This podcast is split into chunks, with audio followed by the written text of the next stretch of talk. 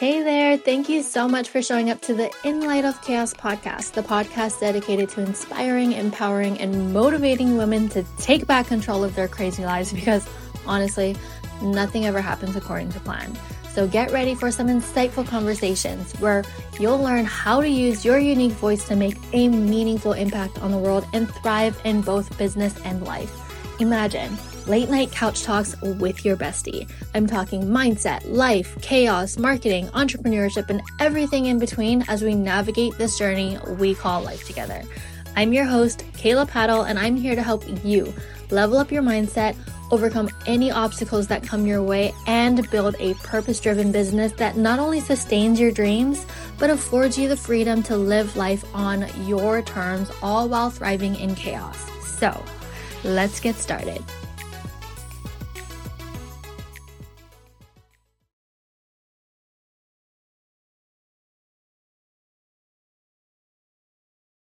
All right, let's dive into this concept of self-worth. Self-worth is so extremely important, especially as you uh, dive into entrepreneurship, or if you become a mom, or if you just want to live a life more aligned with, you know, your values and your purpose, or just being happy. And you've probably heard this term tossed around, but no one ever talks about what it actually means and why it matters. And according to the American Psychological Association, your self-worth is essentially how you see yourself. Your evaluation of your own value and worthiness as a human being, deserving of respect and consideration. And in simpler terms, it's about feeling deserving of love and respect, both from yourself and from others. And now we often associate words like respect, love, and consideration with our relationships with others, but self-worth is all about how much we respect, love, and value ourselves. It's like a barometer for our own self-esteem and confidence. People with positive self-worth tend to have higher levels of self-confidence and self-esteem, while those with low self-worth often struggles with self-criticism and focusing on their flaws rather than their strengths. And let me tell you something. My self-worth growing up was like zero. It was low. I give it maybe even negative one. I don't even know if that's possible, but it was low. And I say this in the most like loving and growing way because there's a lot of things that I've had to overcome personally to get to where I am today and to get to the mindset and mind frame that I am today. Mind frame, I mean frame of mind. And I think in terms of like self-worth, I had, if it's even possible, a false sense of self-worth. You know, I used to think I was so self, like I was so confident in who I am and as a person. And I would walk around the gym, you know, with my head high saying, oh my goodness, look at me, I'm at the gym, I'm working out. But deep down inside, I think I knew that I was not confident in myself at all.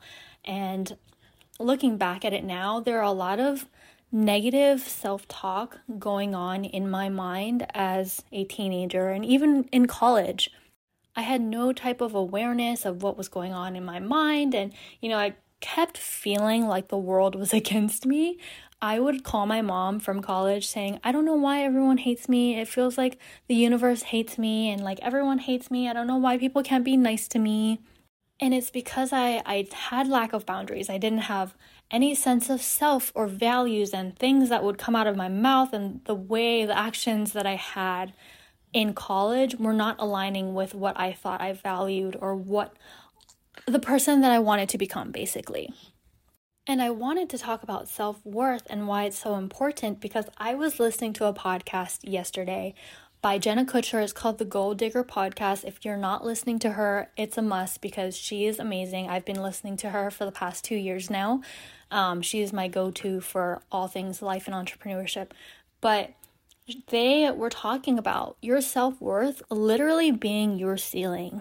Why? Because it affects everything in our life, from how we interact with others to how we approach our work and even how we feel about ourselves. And as clinical psychologist Sabrina Romanoff puts it, self-worth impacts our relationships, our work, our self-perception, and even how others perceive ourselves.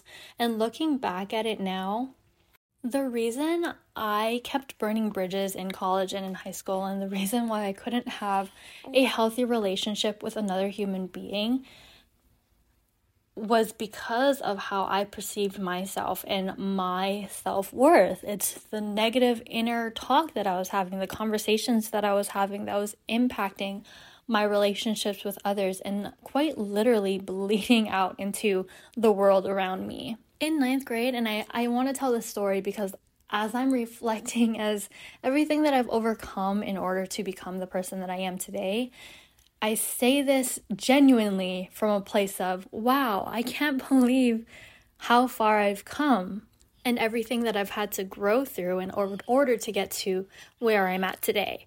In ninth grade, I was on fat burners because I thought the only way that people were going to love me was if I was skinny, was if I had the nicest clothes, if people perceived me as, you know, popular, if I was the most liked person in high school or in college. That's that was my self-worth. It was my appearance and how I thought others perceived me.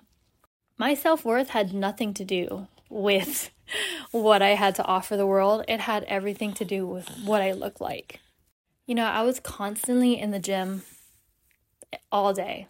It was, even in high school, as soon as I was able to drive, I was at the gym at four o'clock in the morning, would get home, I would shower, I would go to school, and then I would have, you know, softball or volleyball practice. And then after that, I would go back to the gym to work out because I thought that I needed to be skinny in order to be liked. I would also write on my hand in the beginning of the day, starve, you fat A-word. Those were the negative conversations that I was having on the inside. If I was not skinny enough, people wouldn't like me. If I wasn't pretty, I was not worthy. If, you know, I was eating too much and I became fat, then I was worth absolutely nothing.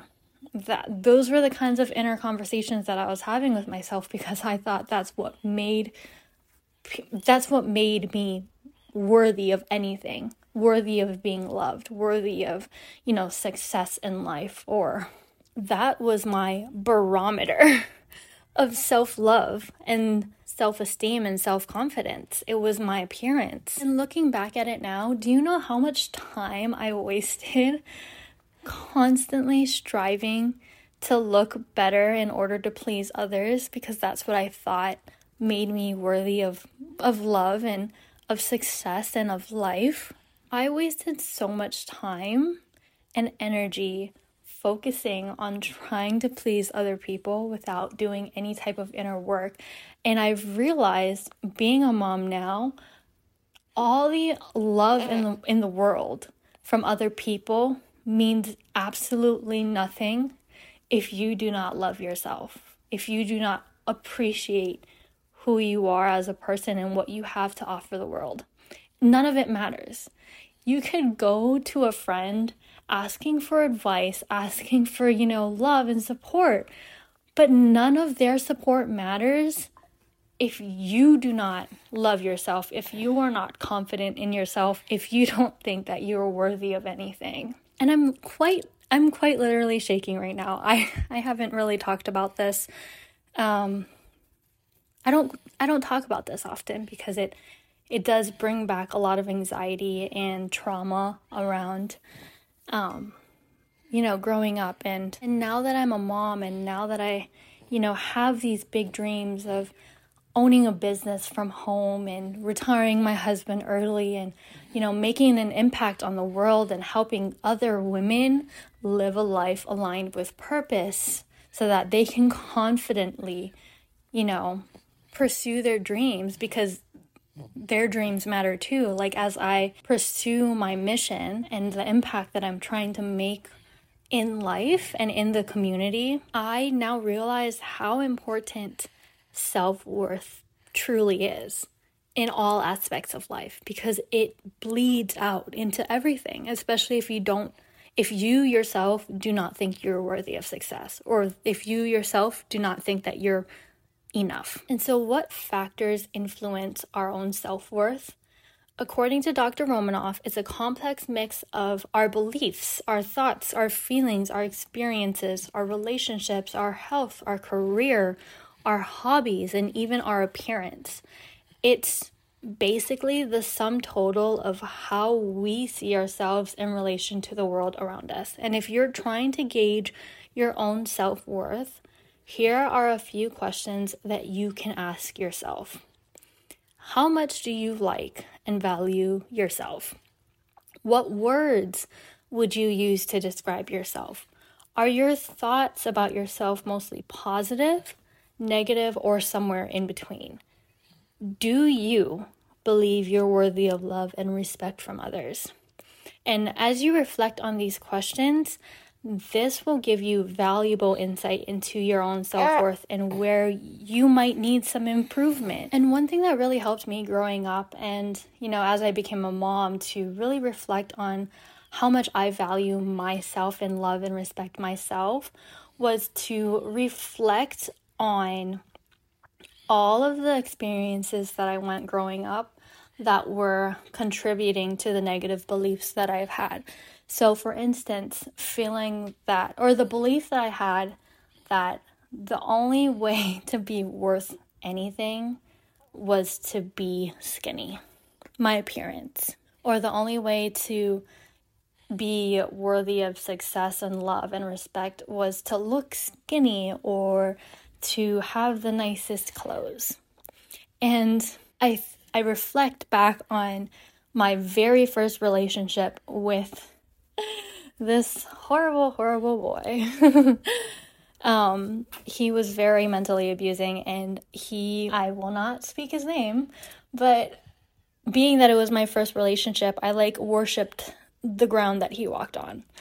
And I, I used to think that, you know, love was all about fairy tales and Prince Charming and, you know, finding your knight in shining armor. And so that's why I thought so highly of him and was so blinded.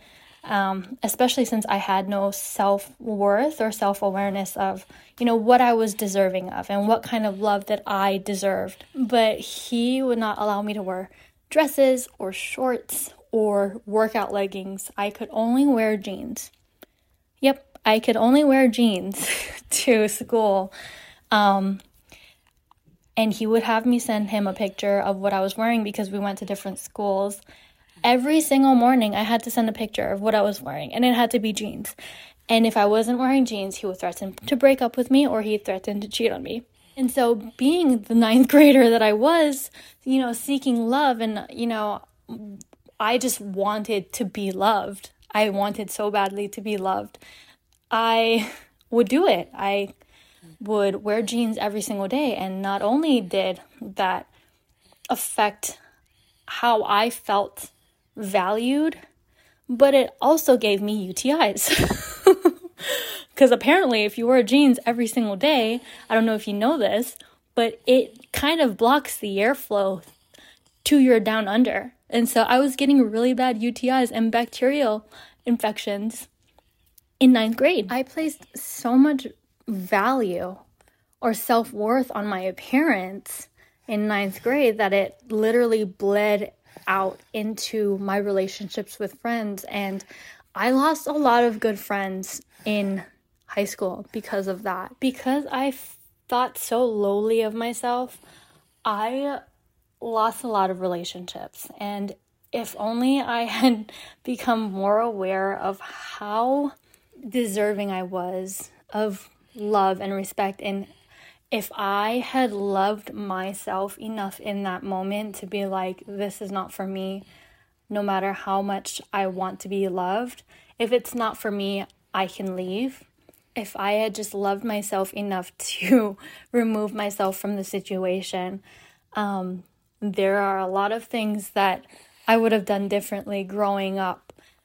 In a lot of situations, I would have handled differently if I had loved myself. So I challenge you to, you know, reflect on the experiences that you find trauma in, the negative experiences that you have gone through growing up, and how it has affected your beliefs in yourself, how it's affected how much you love yourself and how much you respect yourself and how it plays a role into your negative inner critic, into your negative self-talk. And then I want you to start challenging yourself, both mentally and physically. And by doing so, you are proving to yourself that you're more than capable of doing hard things and that you're capable of more than you think. So whether that's working out, whether that's, you know, every single day increasing the weight or increasing the reps that you used to work out, or maybe you're a runner, maybe you can run longer and longer each day, or even mentally if you want to read a chapter of a new book every single day, or, you know, go out of your way to do things that make you uncomfortable, like talking to a stranger in public, or forcing yourself to connect with people at the playground when your toddler is running around. Do things every single day that make you uncomfortable, to challenge yourself and to train your brain into thinking that you are more than enough and you are capable of doing hard things. I also challenge you to challenge your negative inner critic and your negative thoughts. And one thing that has helped me over the past few years, especially when it comes to my negative Negative inner critic, is to give her a name. And by doing so, this is separating your negative inner critic from yourself. And so my negative inner critic is named Deborah. And whenever I want to do something and Deborah comes in and says, no, you're not, you're not able to do that. You don't have any type of credibility. You know, you're not worthy enough. You are just not enough. I say, thank you for trying to protect me, Deborah, based on my past experiences. Thank you so much. But you are not me, and I am more than enough. And doing this literally tricks your brain into thinking that Deborah is no longer a part of you and that you can do hard things. Because what Deborah has to say does not matter. And last but not least, when it comes to self-worth, do things that you enjoy and that make you happy and that you're good at. Whether that's watching a movie that, you know, you can watch every single day on repeat, or playing volleyball, or going to the gym, or drawing, or singing in the shower, whatever it is, do things that make you happy and that you enjoy. This can reinforce your sense of capability and confidence. And yeah, life is too short to do anything that makes you unhappy. So actively pursue things that make you happy and things that you enjoy. And this episode is very short because I have a snoring baby attached to my chest right now in her baby carrier. Yes, this is mom life as an entrepreneur and as a stay-at-home mom trying to do all things. So I'm going to cut this short today, but I really hope this helps you in life, in business, in entrepreneurship, in your relationships. As you reflect on your self-worth, I want you to know that you are more than enough. You always have been, and you always will be. Your past experiences do not define you. You are worthy of success. You are capable of doing hard things. And I love you so much. You got this. I believe in you. Until next week, my friend. As we wrap up this episode, I hope you're feeling empowered. Remember, nothing will change unless you are willing to, and I'm so proud of you for being here today. Showing up for yourself is the first step in taking back control of your life. Life is chaotic, but even in the chaos of life, there's a unique light within each of us waiting to shine. So sit back, enjoy the ride, and live life on your terms. Remember, it all starts with you. And if you enjoyed today's conversation, don't forget to subscribe for more insightful episodes. Until next time, friend, on In Light of Chaos.